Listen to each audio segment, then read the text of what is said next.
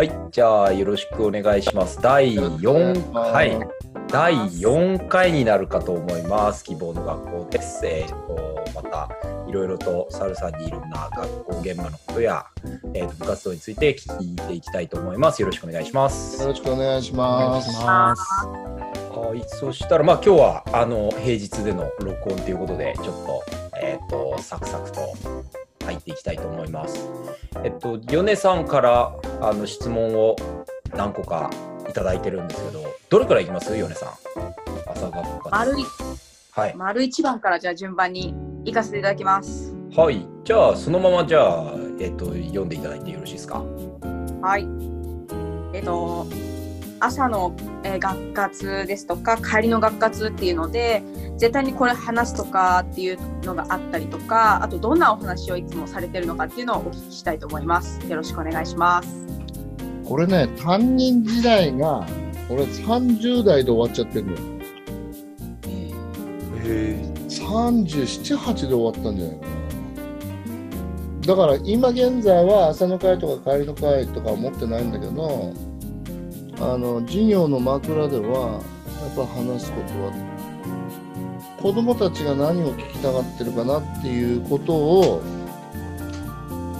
考えて話してます。この間もそんなこと言ってたと思うんだけど、まあ学校行事とかがあるし、道徳とか学活とかの進み具合とか総合学習とかいろいろありますよね。で、はい、それに向けた視点を開けるような話を授業の枕ではしてる感じかな。でそれはやっぱり全クラスそれも同じ話をする。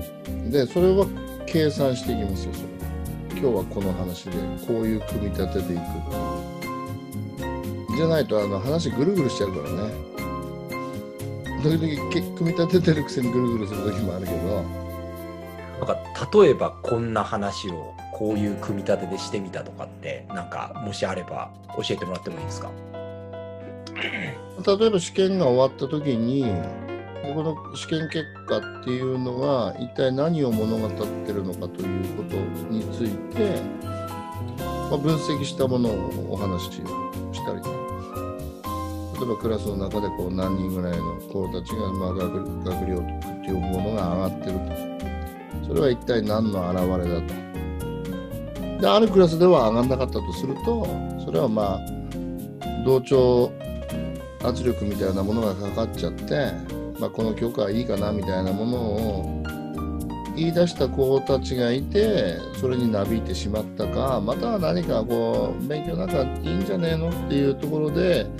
同調圧力っていうのが働いたんじゃねえのっていうような問いかけをしてみたりね。日本人って良くも悪くも同調圧力が働きやすいから、例えば船が座礁して沈没しそうになった時にもう救命道具がないって言った時に日本人を飛び込ませるためには皆さんが飛び込んでますからあなたもどうぞって言うと全員飛び込むとかっていうジョークがあるように、みんながやってるってなるとみんなそっちに行っちゃうって。それはある意味良い方向に働くときには戦後復興のようなものすごいエネルギーになって働くけど、逆に違う方向に働いたときには、良くない結果につながることもあり得るっていう話はしますよね。だからこの場所に毎日顔を合わせる人間たちの中にどんな雰囲気が流れるかっていうのも実は僕らに大きな影響を与えてるんだなぁなんていう話はします。こんな話かな。あともちろんこれには第二次世界大戦、つまり太平洋戦争っていうのを維持してしまったのは何も軍だけではないっていう話もそれはしますよね。新聞や民衆というものも真珠湾攻撃のこれは成功ということは語弊が僕はあるとは思うんだけども、要は真珠湾攻撃の成功に酔ったことによって戦線が拡大し、長年維持せざるを得なくなった。それは国民や民衆の支持が、熱烈な支持があったせいかもしれない。だからある意味その日本人が持ってる同調圧力って立ち止まって考えてみないとすごく危ないことになるかもしれないなっていう話は絡めてしながら、じゃあ君にとって学習って何なのっていうことを考える機会にするべきなんじゃないのかなっていうような話をしますね。どうですか、ヨネさん。すごい 民主主義とかが出てきたのでちょっと難しく考えてしまいました。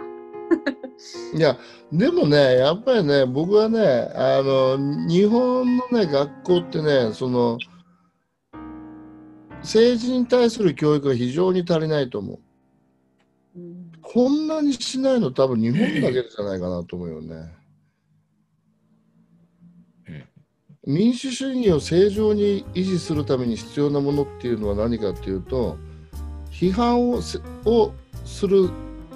力なんだよね。だから批判する力がなくなると民主主義ってわけのわからんところに行っちゃうっていう。正常な健全な民主主義を支えるのは批判する能力なんだよ。これを覚えておいた方がいいですよ。だから逆に言えば自分がやってることに対して批判勢力があるっていうことは、ある意味自分が暴走しないで健全でいられることなんだよ。だから先生という家業も一歩間違うと先生君主制みたいになっちゃうでしょ。だからその自分に対する批判というものがどのような形で浴びせられる可能性があるかということは常に意識しておくことが必要だという、なんか政治公爵に。でも私もアメリカにいた時に今の話でちょっと思い出しましたけど、小学校確か2年生とか3年生ぐらいの時に、ちょうどそれがちょっといつの大統領選か忘れてしまいましたけど、大統領選があって分割して、あなたは民主党、あなたは共和党で、それぞれ政策をなんかこうすごい簡単にですよ、小学生だったので、で互いになんかプレゼンして互いに批判しましょうみたいなことやりましたね、そういえば。うん、ディベートやるよね、それはね、はい。でも日本でやれないじゃない、そういうのは。うん、だから日本はある特定の政党に偏ってそれを支持するようなことは言っちゃいけないんだけど、当然ね、その民主主義の政治について教えちゃいけないとか言っちゃいけないとかっていう話は誰も言ってないわけよ。だからその政治というものはどんなものなのかについては語っておくことが必要なことなんじゃないかなっていう。だってアメリカなんかなんだ民主党員のためのパブみたいなものが出来上がって大統領選のテレビを見るためにみんな集まってきて、集まりながらお酒飲んで激論を交わすっていうのがあるんじゃない、はいはい、共和党パブみたいなのもあるしさ。今ちょっと分断が激しいのでうまくいってるとは到底言えないですけど、だからまあコロナだからね、そういうお店もなくなってるみたいだけど、もったいないよね。そういう機会は僕は必要だと思うんだよね。きっかけとなる話はしてあげたいですよね。そう、だからそれはね、どうして例えば朝の会、帰りの会の話どうするんだっていうのは、その子どもたちの日常に非常に寄り添った話題が絶対必要だと思うのね。だけど同時に子どもたちの世界って非常に閉じてる場合が大きいわけよ。例えば部活と行事と勉強っていうなと、あとバラエティって言ったらもうなんか、あと YouTube って言ったら、これは恐ろしいぐらいに経済活動とそれから政治の世界からものすごくかけ離れてるわけでしょ。実はでもこの世の中で大きな力を持ってるのは政治と経済なわけよ。でまた別な言い方すれば YouTube とかその Facebook とかっていうのは大きな力を持ったとかっていうふうに言われるけど、まあ、その Facebook がなかったらアラブの春っていうのは訪れなかっただろうって言われるぐらいの力を持った時代もあったかもしれないけども、それだけでは何ともかんともいかないわけだよ。だから子どもたちが政治や経済に興味関心を抱くような話題をこう差し込んでいって目を開いていくことを願うっていうのは必要だと思いますよ。でもヒルさんのところの野球部員はなんか近寄ったら何だっけはい、ストレッチの時に、なんか喋ってたんで、ストレッチに集中しろよって喋りながらやめろよっていうことを言おうと近づいたら、政治のことについて結構次の選挙はこうだなみたいなことを話してたのでスルーしましただそういう学校もあるわけよね。私立学校とかだと。でも公立だとなんか全然何にもない中で、例えば18歳から選挙権ボンと与えられていくわけでしょ。それはね、僕は危ないことだと思うよね。政治的に愚かな状態を作らないっていうことは、やっぱ学校はしていくことが必要かなと。ありがとうございます。はい。政治勉強しておきます。政治勉強した方がいいと思うよ。はい、漫画で大宰相っていうのがあるから、俺読んでもらうと。大宰相、なんだっけ、はい、ゴルゴ13書いた人、斎藤隆夫ですね。斎藤隆夫が漫画書いてるんじゃないかな、はい、ちょっと探してみます。めっちゃ面白いよね。戦後史がわかる、ね。その他に何かおすすめの本とかってありますか？おすすめ、はい、どうだろうな、野球、中学野球太郎とそうですね、スポンサーになってほしいですよねどうなんだ、僕誰にでも紹介してるのはやっぱりね、ドラッカーなんだよね、うん、ドラッカープロフェッショナルの条件、うん、まあ条件3部作とかって言っていろいろあるんだけど、イノベーターの条件とかって言って、はい、ドラッカーってビジネスマンが読むもんだって俺はずっと思ってたんだけど、まあどっから読み始めたのかな、もしドラが出てきてから、でもしドラが出てきた時に俺はもしドラを読まなかったんだよね。でドラッカー、じゃもしドラは誰かがドラッカーを読んで作った本だからそれを読んでもしょうがないだろうと、だからドラッカーを読まなきゃいけないんじゃないかなって言ってドラッカーを読んでいったら、これがまあ面白いよね。だからビジネスの、まあ要はマネジメントっていう言葉が出てくるから管理の本かと思ってたんだけど、こ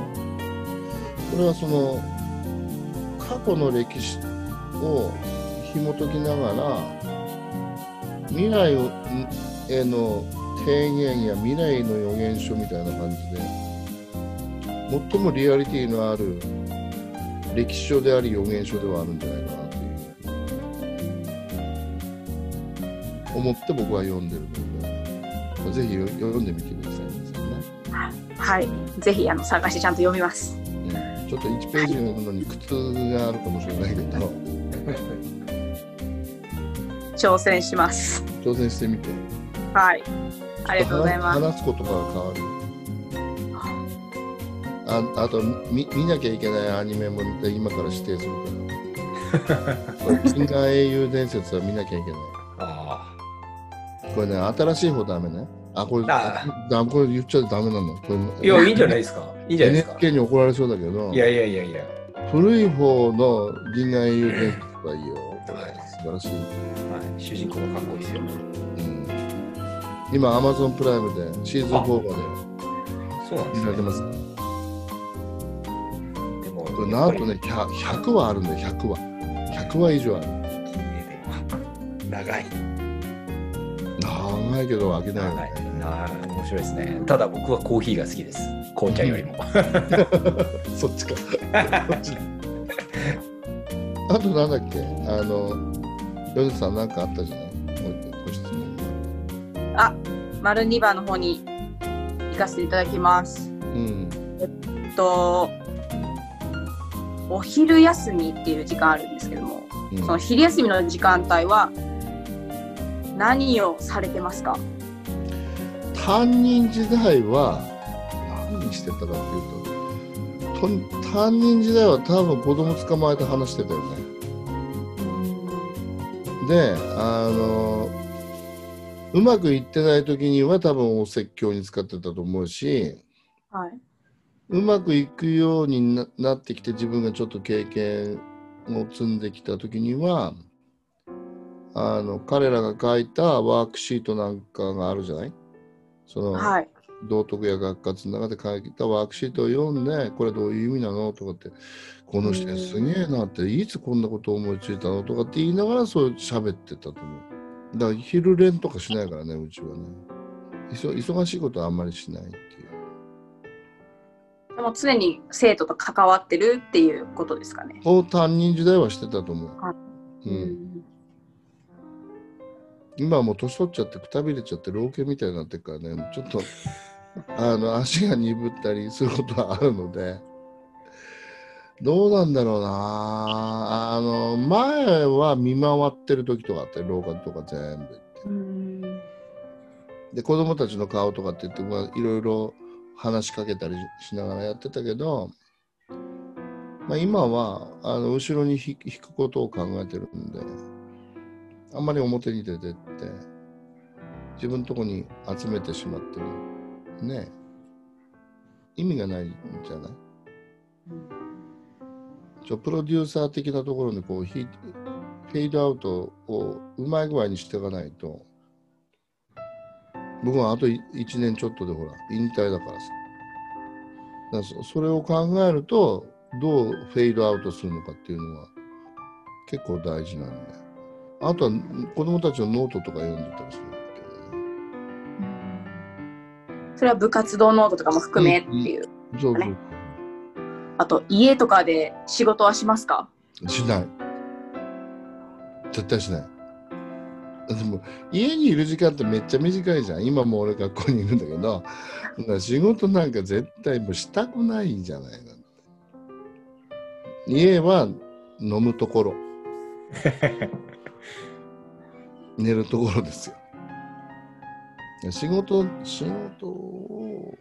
しないなぁ、しないしない。それはもうずっと昔からですか？ね、昔からしないと。仕事があるんだったら帰らないもんね、うん、だから何々しながら何々するみたいなことがちょっとできないタイプなんで、よく周りの野球仲間には変態と呼ばれることはあるんだけど、これっつったらこれに集中したい。軍さんどうなの？お家でもやっちゃう？やんないですね、仕事。ただ学級通信だけはこう静かに夜な夜な作る時が多いです、うん、学校ではできないですね、うん、なんか。あ、そうか、自分の言葉が出てこない感じ、ね、そう、うん、なんか研ぎ澄まされてこないです、うん、これうるさいからね。そうですね、ガチャガチャガチャってなって、それぐらいですかね。僕も家は飲むところですね飲む人ばっかりですヒルさんは？そうですね、お二方と比べると多分割とする方かもしれないです。まあ、ちょっとこう頭ひねらないといけないようなものはやっぱり家でやります。授業のちょっとこう組み立て少しひねったのをやりたいなみたいなのがあるときはやっぱり家で作ったりとかすることはありますね。まああんまりなるべくはやりたくないんですけど、うち学校が閉まっちゃうんですよ、8時に閉まっちゃうので、なかなか時間的に部活が終わって追い出して6時6時半で1時間半で終わるかっていうと結構終わらないので、そこはちょっと持ち帰ったりとかっていうのはありますね。なるほどね。なんか昼さ、なんか料理しながらでも何かできそうだよね、なんかね。いや見てるとなんか料理しながらでも指導案でも書けそうな感じが。いやいやいや、指導案はコピペでいつも作りますけど。それ言っちゃいけないパターンのやつだよね。ちょっとちょこちょこっと調べたら、8割以上の先生は時間内に仕事が終わらないって言って持ち帰ってるんですね。2018年。仕事が終わるような仕組みにはなってないよね。なってないんで、そもそも。だからそれでまあ一回多分裁判になろうとしたんだよね。労働運動が大きくなった時に。で 4% の調整額を上乗せにすっからそれでチャラにしろやっていう話で、まあ、地方特別公務員っていう風になってるわけだよね、公立学校の先生たちは。でもこれも本当はダメだよって、まあ、みなし残業っていうの、見込み残業かがあることを前提に給与を定めるっていうことはまあ OK なんだけど、超えちゃダメよっていう、つまり見なした分より超えて働かせちゃダメよっていうことは、まあ、労基法にはそれは書いてあるはずなんだよね。だからある服飾メーカー、スーツの量販店かな、まあ、それで、まあ、裁判になっちゃって、それも多分負けたはずじゃないかな。まあ、これ辺はちょっとあやふやな記憶なんだけど、そういうところから見たら学校がブラックだっていうふうに言われるのは、まあ、そこからはブラックかなとは思うよね。だけどだよね、本当にブラックなのかなって思うけどね。つまり決定的に働いてるのと働かされてるのは全然違うわけじゃん。だから学校の先生って働いてる部分っていう部分が多くて、働くっていう言葉を別な言葉に変えれば何か作ってるんだよね。クリエイトしてるんだと思うんだよね。でクリエイターに労基法ってあんまりないよね。画家に対する労働基準法とかってあんまり聞いたことないですよ。漫画家なんて全員労基法違反でしょ、だって。週刊連載はもうロブラックですね、そうしたら。だからそういうものとはちょっと違うんじゃねえかなっていうふうに思うし、じゃあそういうもんじゃないよと、クリエイターじゃなくてワーカーだよって、あなたはワーカーだよって言うんだったら、ちゃんとワーカーなりの条件をもっと揃えなきゃいけないよね。どっちつかずだよ。例えばその仕事上の携帯電話ってみんなに持たさなきゃいけないし、当然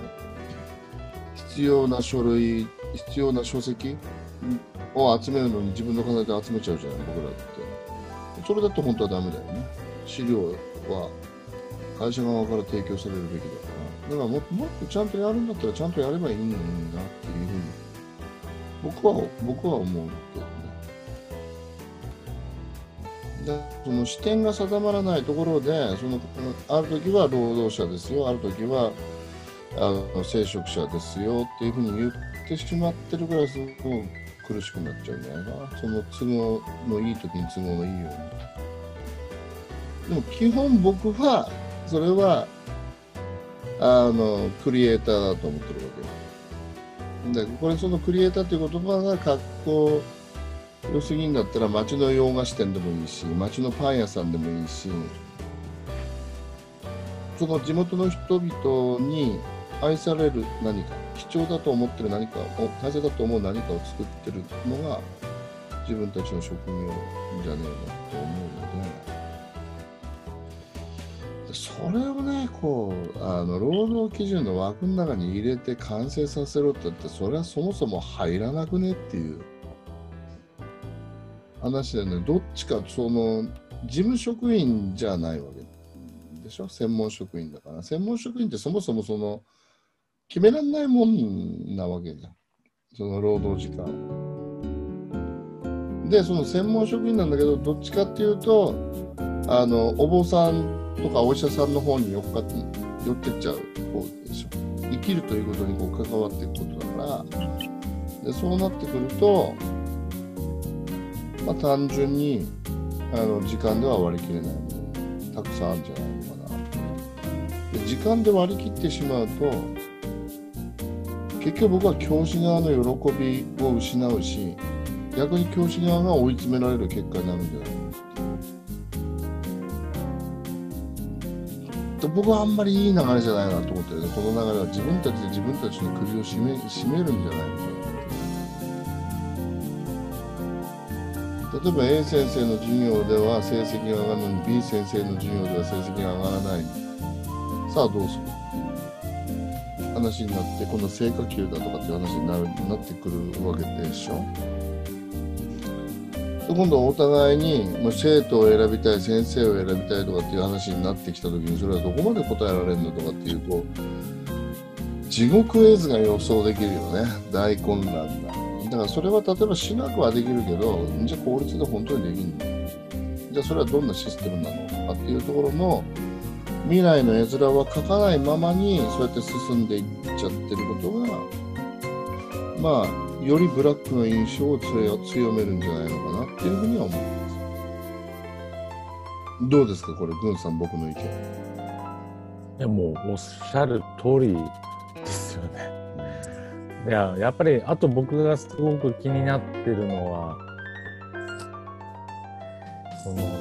それぞれ先生方の個性もちょっとこう出しづらい雰囲気を感じますね。うん、それがなんかブラック感を助長してる気もしてます。うん、そうだよね。なんかブラックって言われ始めてからどんどんブラックになってる感じがするよね。なんかね、それは言われる前はそんなんでもなかったのになとかって、じゃあまあある人はそれは洗脳されてんだみたいなことを言うんだけどどうなんだろうね。ヨネさん、若いヨネさんはどう思っちゃうの？私はあ、もうそもそもでもずっと大学まで野球やってたから、もう待望がブラックかもしれないよね。でも私は大学卒業してから一回働いたところの方が働きにくさはあったので、今はそんなに私自身は全然感じてはないですね。ヨンちゃん何やってたの？私はインストラクターやってました。ああ、来たね。これインストラクター。俺の教えもやってるけど大変だってね。はい。水泳のインストラクター、あいつ泳げたんだかわかんないけど、その子はね、水泳のインストラクターやっててね。はい。なんだっけ。朝9時からね、夕方4時ぐらいまでね、水に浸かってんだって。冷えるって言ってたよね。もう一緒です、もう。大体、うん、はい、勤務時間の8時間ぐらいはずっと水中にいます。あ、やっぱりそういう感じなんだ。はい。で、めっちゃ給料が安いって言ってるね。そうですね。残業代は出なかったりとか。うん。あとは、ね、はい、長いですね、勤務時間はやっぱり。うん、いやこれさ、日本独特の文化なのかな。スポーツにお金払うっていう感覚ってあんまりなさすぎだよね。ヒルさんどうなのこれ、アメリカは。いや、スポーツがそもそもやっぱりスポーツはお金がかかるもんだっていう感覚は多分アメリカはすごい強いんじゃないかと思います。そうだよね。はい、日本だ、まあそれは逆に言うとすごいだから良さだと思いますけどね。にその例えば部活であれば、その民間になっちゃうと結局割を食ってる人間がいるので、それはやっぱりちゃんとしたペイがあるべきだろうとは思うんですけど、アメリカの場合はやたらとちょっとこっちの感覚で言うと不当に逆になんかすごいこう位が高すぎちゃう時もあるような気がします。コーチとかの給料とかもアメリカの場合。言ってたなんだっけな、バスケットボールの大学のコーチの給料が教授より高いとかっていう、はい、高いです。もう余裕で奥行きます、うん、フットボールとかバスケとかは年俸が10億とか、はい、そういうの、まあ巨大マネーが動いちゃうからね、はい、まあだからそれがそこまでいっていいのかって思うんだけど、でも基本的にボランティアに頼っていくのはやっぱり良くなかったんじゃないのかっていうのはもうそろそろ考えていいだろうし、まあ、だからといって全ての子どもたちにね、これは、グリッドを書いたダックワースさんの本にもあったけど、全ての子どもたちに課外授業を与えたいっていう魔法の杖があるならばっていうのは、実は日本魔法の杖持ってて全ての子どもたちに課外授業を与えることができるわけよね。その魔法の杖をわざわざ手放すことはないとは思う。だからそれをどんな形で課外授業を学校じゃないところだとすれば地域というところで握り続けるかっていうことがこれから大事になってくるのかなっていうふうかな。そこが問題かな。そもそもブラックであるっていうことがね、その部活動と絡ませるって非常に短絡的な発想なんだけど分かりやすいよね、みんながね。でもその部活動って何かって言ったら、そのなんて言うんだろうな、嫌な思い出を持ってる人たちっていうのはしごかれたとかさ、こうなんていうの強制されたとかいうところばっかりになるけど、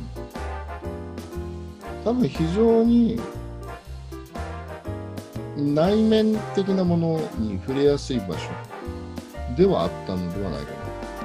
というふうに思うと、いわゆるこうこれを言うとね、どう感じる人が多いかもしれない、ちょっと迷うところなんだけど、人間的な成長の部分に関わりやすい、まあ、教育の場であったんではないかなというふうには思うんだけどね。ヒルさんどう思います？本当にその部活にしても、まあ部活っていう形が一番やっぱり分かりやすいですけど、その学校の延長線上にあるからこそ機能するところっていうのはやっぱりあるとは思うんですよね。私自身はアメリカにいた時は学校で何か活動するっていうことはあんまりなかったので、なんていうか分断はされてますし、同時にそのクラブのところだと、まあそのクラブの関わりしかないので、長い時間で見てもらってるっていうのは、ないんですけど、まあでも同時にそのね、労働環境だったりとかっていうのが整備しなきゃいけないっていうのはまあ間違いなくあるので、そこはこう早く、まあそういうことは今考えてちょっと動いてるんですけど、兼業できるようになって、やれる人がペイを受けながらやっぱやるっていう形が、これからの形なんだろうとは思いますね。まあ、本当はね、僕はさ、アメリカのハイスクールとか描いた、ドラマとか映画とかがあるじゃんね。それを見てるとさ、胸が苦しくなってきちゃってさ、会話がひどいよね。あれがとにかくカースト制度がすごいですね。すごいよね。で、もうなんて言うんだろうな、よくあそこに行って勉強する気になるなと思うぐらい、人間関係がこう対立的だし閉鎖的だよね、すごくね。だからそういうものをなくしてさ、おしなべてこうみんなの良さを認めようぜみたいに風になってんのは、それぞれが学校というところに属しながらそれぞれが認められる雰囲気があるからだと思うんだよね。それが部活動っていうものがそれに付与していることって非常に大きいんじゃないかなと思うんだけど、どう思いますヒルさん？僕今そのアメリカのって言った時にグリーちょっと思い出したんです。まあ、ちょっと古いですけれども、その時に、確か、登場人物でなんだっけ、女子のチアリーディングの監督かなんかが、グリーターの要は歌のクラブをが、まあ位が下なんですよね。もうそういうやつは地下室にでも閉じ込めておけっていう、そのもう大人もそういう感覚、まあもちろんドラマなのでなんていうかちょっとこう脚色してるところはあると思いますけど、まあそういうのがもうなんていうかあるような雰囲気の中でやってると、なんかやっぱり。まあ、あとそもそもアメリカの場合は競技数そんな多くないですからね。学校でできる競技数なんて何個かしかないですからね。マイナースポーツがあるわけでもないし、フットボールとベースボールとみたいな、なんかこちょっとマニアックだけど頑張っててお前すげえよなみたいなのはやっぱ生まれづらいですよね。うん、そうなんだね。部活動学校でやってる意味ってグンさんどう思うんですか？やっぱりいろんな意味で保障されてるのかなと思いますよね。活動機会だったり活動場所だったり、まあ最低限の技術保障だったり、いろんなことが保障されていることに良さはあると思ってます。なるほど。ヨネさんは？でもやっぱり学校生活と部活とっていうところでやっぱり仲間の関わりとかはすごく大切になってくるのかなっていうのは私は思います。はい。俺はね、これがあるから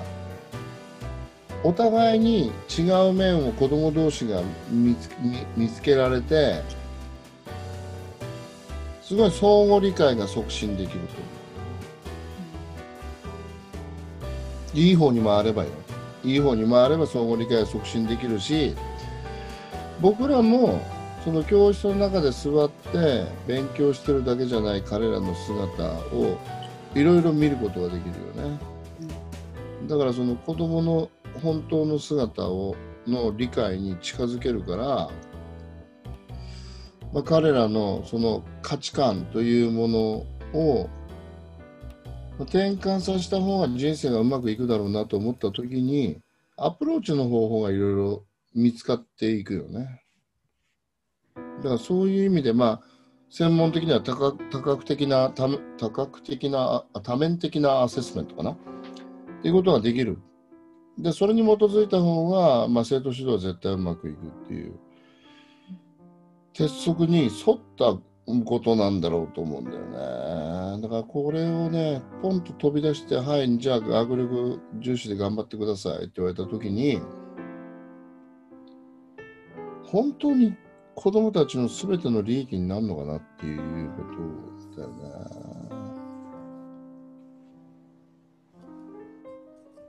そもそも学力というものはそもそもそんなに重要かっていうかね、よほど飛び抜けないと学力だけでご飯を食べれるっていうのはないんじゃないのって僕は思うんだけどね。どうですか、学力の高い学校にいるヒルさん。い